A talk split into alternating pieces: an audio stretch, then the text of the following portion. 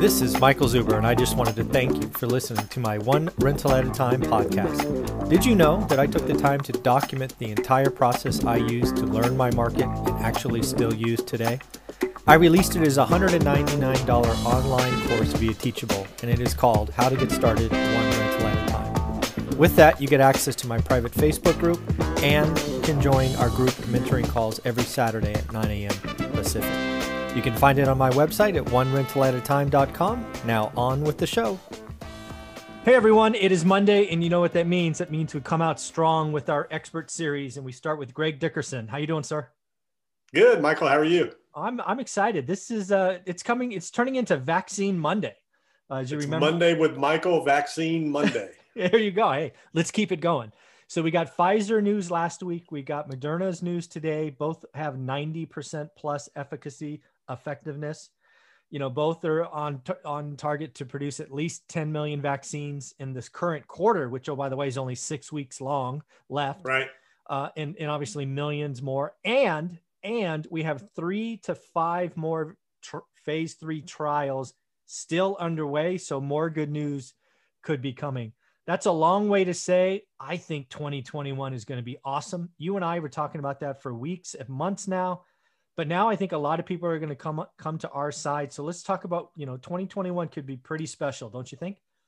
Yeah, yeah, I think we could be off to the races in twenty twenty-one. Um, the interesting thing about Moderna is the delivery, storage delivery, logistics are going to be much simpler because it doesn't have to be kept at, you know, forty below zero or whatever, yeah. you know, these temperatures are that Pfizer's vaccine has to be, you know, held and stored.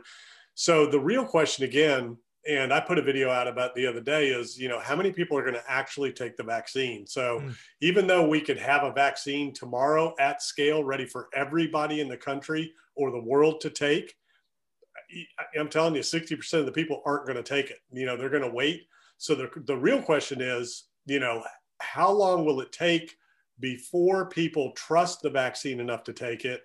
And will there be some sort of a mandate? Will you have to take it? Mm. I don't even know if they can do that. Yeah, I no, I, I'm I'm one of those people, a free choice person. You know, if I don't take it, that's my choice, and I I reserve the rights to suffer the consequences.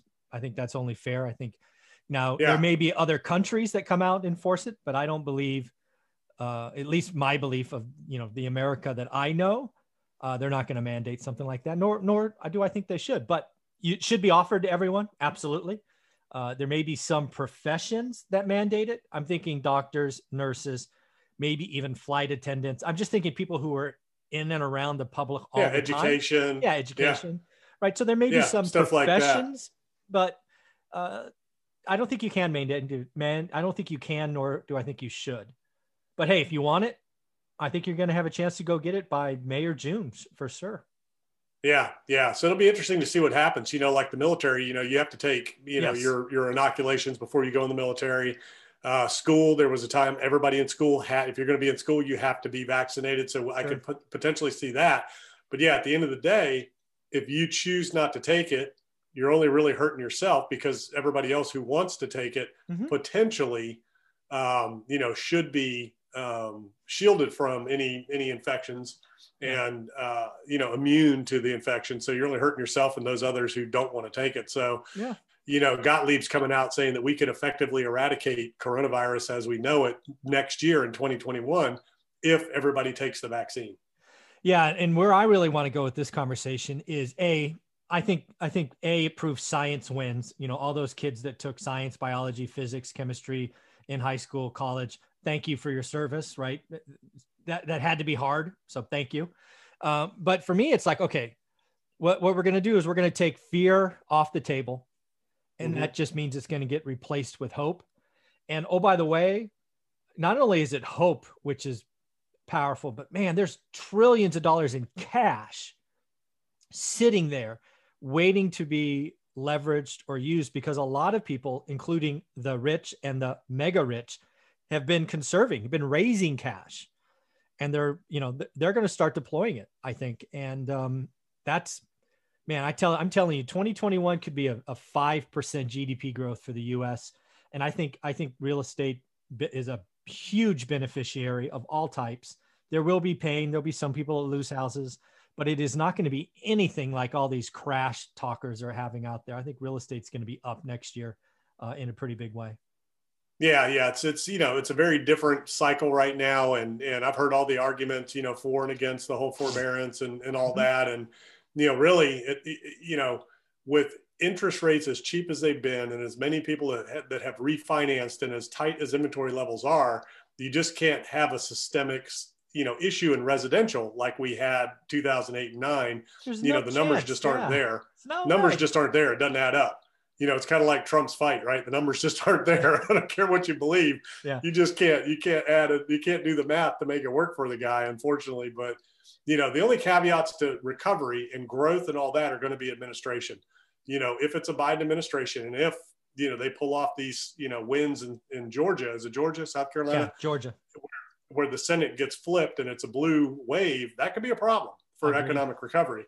Um, Uh, you, you know, and a problem, you know, continuing to get through the rest of the pandemic with shutdowns and things like that. But I think at the end of the day, if you can get half of the population vaccinated by next year, um, you know, I think confidence comes back. You know, there's still going to be a lot of, lot of industry that's not going to come back, you know, restaurants, retail, hospitality. And those are the assets that are in real trouble, shopping mm-hmm. malls, restaurants, hotels.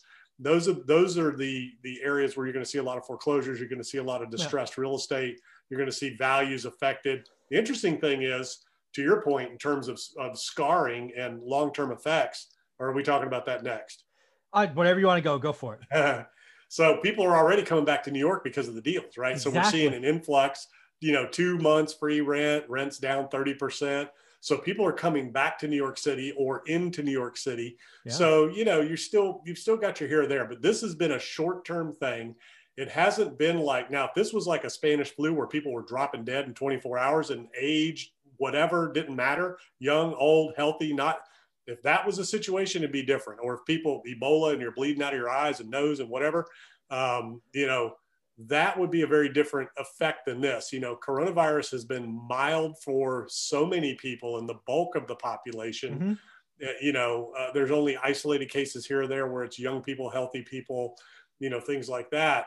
That yeah. hasn't scarred people permanently because it hasn't been long enough and it hasn't been deep enough or bad enough. So I think right. as soon as we got a vaccine, as soon as it's pretty much eradicated, everybody's back to normal. People will, you know, get right back out there and, Yeah, you know, and, get in the theaters, go to hotels and hold conferences again. Yeah, and I, I think your point about New York is dead on. Again, I did a video. I think we did a video. Or I forget. I do so many uh, comparing New, New York and in San Francisco. Right, who would come back first? And I was like, New York's coming back first, and we're already yeah, San Francisco's seeing it. Got other problems that New York doesn't have. Exactly, already has other problems it doesn't have. It's New York is already coming back. I've seen it just in the week since Pfizer's announcement that they're mm-hmm. already seeing vacancies kind of slowly. Right, it's only been seven days. contract. And, um, you know, again, I think New York's going to be back. I think New York by next summer is New York again, right? With Broadway and restaurants and all of that. And oh, by the way, yes, there's going to be plenty of restaurants that closed. Q four is going to be horrible. But again, what are we going to see next year? Next summer, you're going to see so many grand opening signs in New York. And oh, by the way, their cost structures are going to be lower, right? Because they'll be cheaper rent. And um, again, I, I want to focus on the good news. I think I, twenty twenty-one is going to be great. Yes, there'll be resets. There'll be malls sold at, sold at a discount, hotels sold at a discount. But let's be clear, that's going to be the debt in most cases that gets gobbled up for pennies on mm-hmm. the dollar. The asset, nothing happens to the asset, right? Uh, in most cases. And then we'll, we'll, there'll be plenty of people that are just transitioning buildings, right? The mall may become a storage center. The mall may become a data center. Mixed-use development, yeah. yeah. And again, what does that mean? Jobs. It, ta- it means jobs. That's what that yeah. means.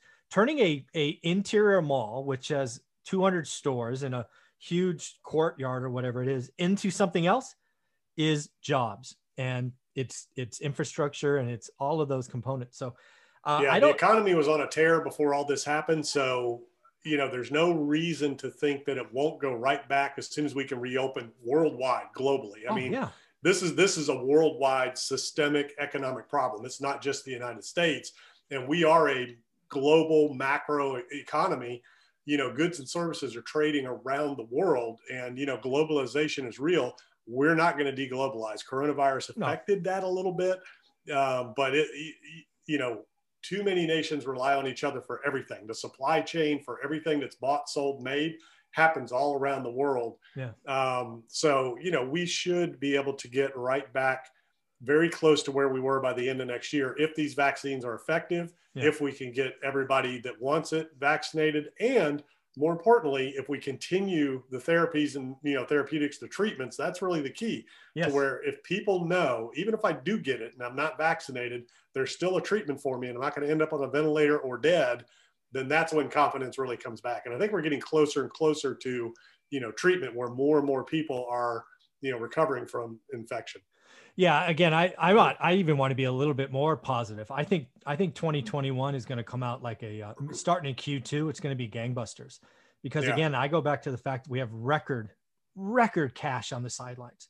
We've had some pretty smart people get afraid early, retreat, raise cash, myself included, for like, ooh, this could be bad. And now last Monday, again, today, I'm like, oh, there's a light at the end of that tunnel. Right. Yeah. I, worst case, you know, I need to survive six months. And um, I just think there's, I, I, I don't know how twenty twenty-one turns bad. I think twenty twenty-one yeah. is going to be a great year, and it's going to be so wonderful to see people vacationing again and out shopping and social. We are social creatures, myself included. And right. The amount of time I've, I have not gone out so much. My battery died in my car. I mean, that's how bad it is. How, how how how long does it have to be for my freaking, you know, crazy expensive car's battery to die? I mean, yeah, I've been out and about, you know, I've, I've been, ha- you know, having meetings and, you know, doing things and looking at stuff, but not, not like it was. And, mm-hmm. um, you know, it's, it's going to be interesting. And I think that whole cabin fever effect. So once we, oh man, you know, once yeah. we get into twenty twenty-one, we get through the holidays, I think a lot of people will be traveling to catch up on missed holiday connections and, you know, things like that. So I think there's just too much coronavirus fatigue, too much cabin fever for, you know, sustained scarring like two thousand eight and nine did. That scarred a generation, mm-hmm. you know, millennials coming out of that, that grew up during that oh, period, yeah. that Saw experienced it, yeah, yeah. that kind of changed them a little bit. And then people like you and me that went through it from a real estate perspective, that very much changed our business oh, yeah. model in, in how we looked at things. Cause I had no clue something like that could even happen. Yeah.